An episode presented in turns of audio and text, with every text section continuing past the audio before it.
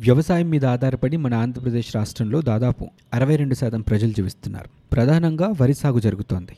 వరితో పాటు ప్రాంతాల్ని బట్టి ఆ ప్రాంతాల్లోని పరిస్థితులను బట్టి మిగతా పంటలు అంటే మిర్చి కంది పెసర వేరుశెనగ పత్తి మొక్కజొన్న కూరగాయలు ఇలా పండిస్తూ ఉంటారు. వ్యవసాయానికి ప్రధానంగా కావాల్సింది నీరు. మన దేశంలోనే ప్రధానమైన నదులు అంటే గోదావరి కృష్ణ తుంగభద్ర పెన్న మన ఆంధ్రప్రదేశ్లో ప్రవహిస్తూ ఉంటాయి. అయినప్పటికీ కూడా ఈ రోజుకి వ్యవసాయానికి నీరు అందని ప్రాంతాలు ఏపీలో ఉన్నాయి. వ్యవసాయాన్ని నమ్ముకొని జీవిస్తూ అన్నం పెడుతున్న రైతు ముందు సమస్యలు ఉన్నాయి. ఆంధ్రప్రదేశ్లో వ్యవసాయ రంగంలో ఉన్న సమస్యలు సవాళ్ళ గురించి. ఈరోజు మాట్లాడుకుందాం. నమస్తే మీరు వింటున్నది అమరవాణి.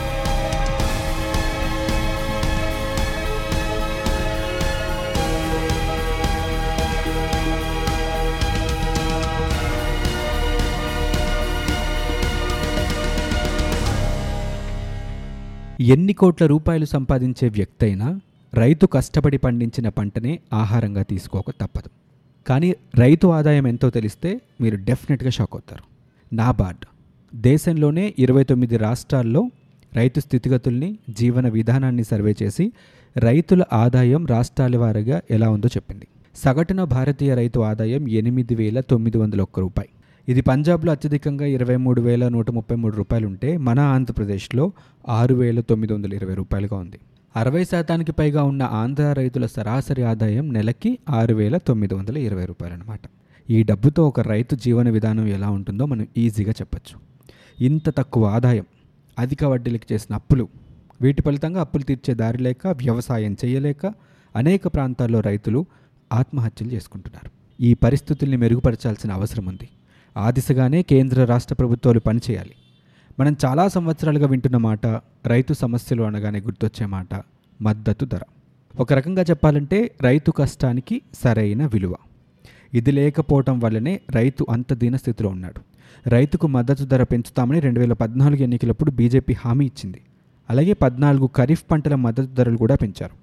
దీనివల్ల రైతులు కూడా లబ్ధి పొందారు.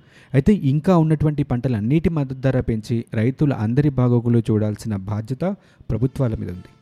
ఈ మద్దతు ధర కాకుండా రైతాంగానికి వ్యవసాయానికి ఉన్న సమస్యలు కూడా చెప్పాలి. విత్తనాల కొరత కల్తీ విత్తనాలు రసాయన మందుల వాడకం లేకపోతే కల్తీ ఎరువుల వాడకం పంటను భద్రంగా దాచుకోవడానికి కోల్డ్ స్టోరేజెస్ లేకపోవటం ఉన్నా వాటి నిర్వహణలో లోపాలు ఉండటం నీటి సమస్య అధికంగా వర్షాలు పడడం లేకపోతే వరదలు రావటం కూలీల కొరత పెట్టుబడి లేకపోవడం సరైన విధంగా మార్కెటింగ్ చేసుకోలేకపోవడం ఏ రైతుకైనా సరే పంట ప్రారంభించాలంటే ముందు పెట్టుబడి కావాలి. ఆదాయం ఆశించిన స్థాయిలో ఉంటే పెట్టుబడి గురించి ఆలోచించే అవసరమే ఉండదు. ఆదాయం ఎలా ఉందో రైతులకి ఇప్పుడే చెప్పుకున్నాం. పంట పెట్టుబడి కోసం అధిక వడ్డీలకు అప్పులు తీసుకురావడం రైతులకి పెద్ద సమస్య.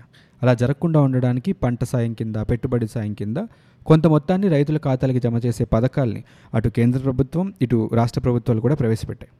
రాష్ట్రంలోని వైఎస్ఆర్సీపీ ప్రభుత్వం అయితే రైతు భరోసా కింద పన్నెండున్నర వేల రూపాయలు ఇస్తున్నట్లు ప్రకటించింది.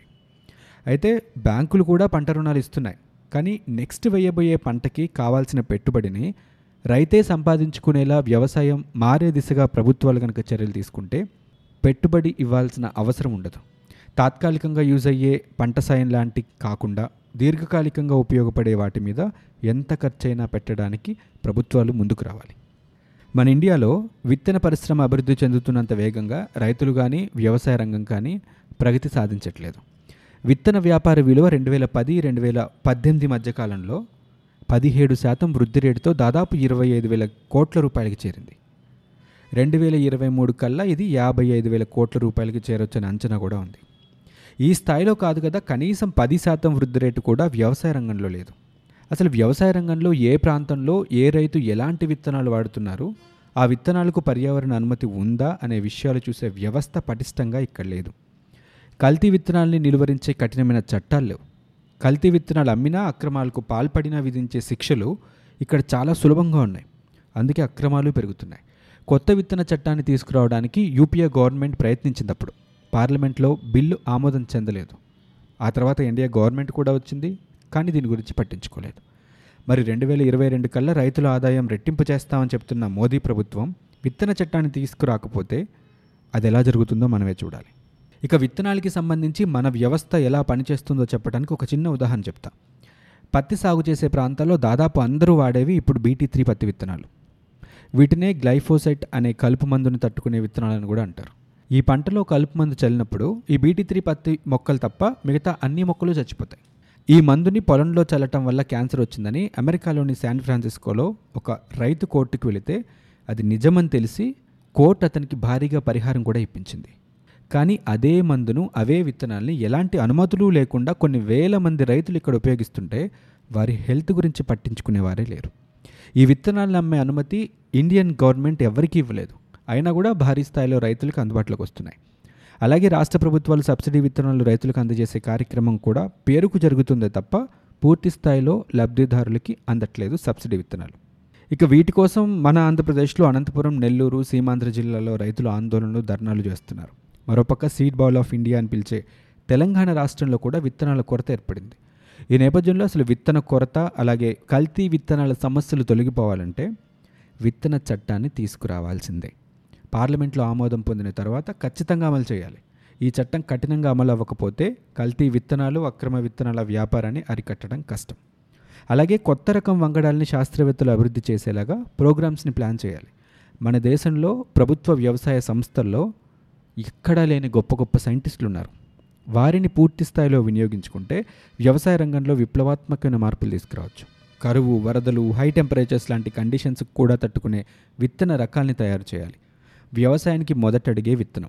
అదే సరిగా పడకపోతే అక్కడ జరిగే అక్రమాలు అరికట్టకపోతే వ్యవసాయానికి మేలు చేద్దామని ఎన్ని కోట్ల రూపాయలు ఖర్చు పెట్టినా అది దండగే అవుతుంది.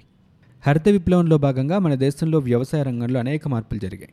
అందులో భాగమే రసాయన మందుల వాడకం కూడా. వీటి వాడకం వల్ల దిగుమతి ఎంత పెరుగుతోందనే విషయం పక్కన పెడితే వీటి వల్ల రైతులకు వస్తున్న హెల్త్ ఇష్యూస్తో పాటు ఆ మందులు వాడి పండించిన పంటల వల్ల ప్రజల ఆరోగ్యాలు కూడా దెబ్బతింటున్నాయి. ఈ నేపథ్యంలో ఇంతకు ముందు మనకి తెలిసిన వ్యవసాయ పద్ధతులు అంటే రసాయన ఎరువులు వాడకుండా చేసే సేంద్రియ వ్యవసాయం మీద అందరి దృష్టి పడింది. బడ్జెట్ సమావేశంలో కూడా నిర్మలా సీతారామన్ మాట్లాడుతూ దేశంలో వ్యవసాయ అభివృద్ధి కోసం మళ్ళీ మూలాల్లోకి వెళ్దామన్నారు. అంతేకాకుండా జీరో బడ్జెట్ వ్యవసాయం వైపు దృష్టి సారించాలని ఇలాంటి విధానం ఏపీలో అమల్లో ఉందని కూడా చెప్పారు. జీరో బడ్జెట్ వ్యవసాయం అంటే పెట్టుబడి లేకుండా వ్యవసాయం చేయడంతో పాటు తక్కువ పెట్టుబడితో ఎక్కువ రాబడి సాధించడం దీనికోసం ట్రెడిషనల్ మెథడ్స్ వాడటం కెమికల్స్ని ఫెర్టిలైజర్స్ని లేకుండా వ్యవసాయం చేయడం చేయాలి. అలాగే ఏదైనా ఒక పంట సాగు చేయాలని అనుకున్నప్పుడు ఇతర అంతర పంటలకు ప్రాధాన్యం ఇవ్వటం ద్వారా ప్రధాన పంట పెట్టుబడి అంతర పంటల ద్వారా సంపాదించి ప్రధాన పంట నుంచి అత్యధిక ప్రయోజనాలు పొందాలి. అలాగే దిగుబడిలో వృధా తగ్గించాలి వ్యర్థాలను కూడా ఉపయోగించుకొని వీలైనన్ని ప్రయోజనాలు పొందాలి. మెయిన్గా ట్రెడిషనల్ మెథడ్స్లో పశువుల పెంట అదర్ న్యాచురల్ ప్రాసెస్ ద్వారా వ్యవసాయం చేయాల్సి ఉంటుంది. దీన్నే ఎంకరేజ్ చేస్తూ చాలామంది చాలా ప్రోగ్రామ్స్ చేస్తున్నారు. సుభాష్ పాలేకర్ లాంటి వాళ్ళు కొత్త కొత్త పద్ధతుల్ని రైతులకు చెబుతూ అవేర్నెస్ ప్రోగ్రామ్స్ కూడా కండక్ట్ చేస్తున్నారు.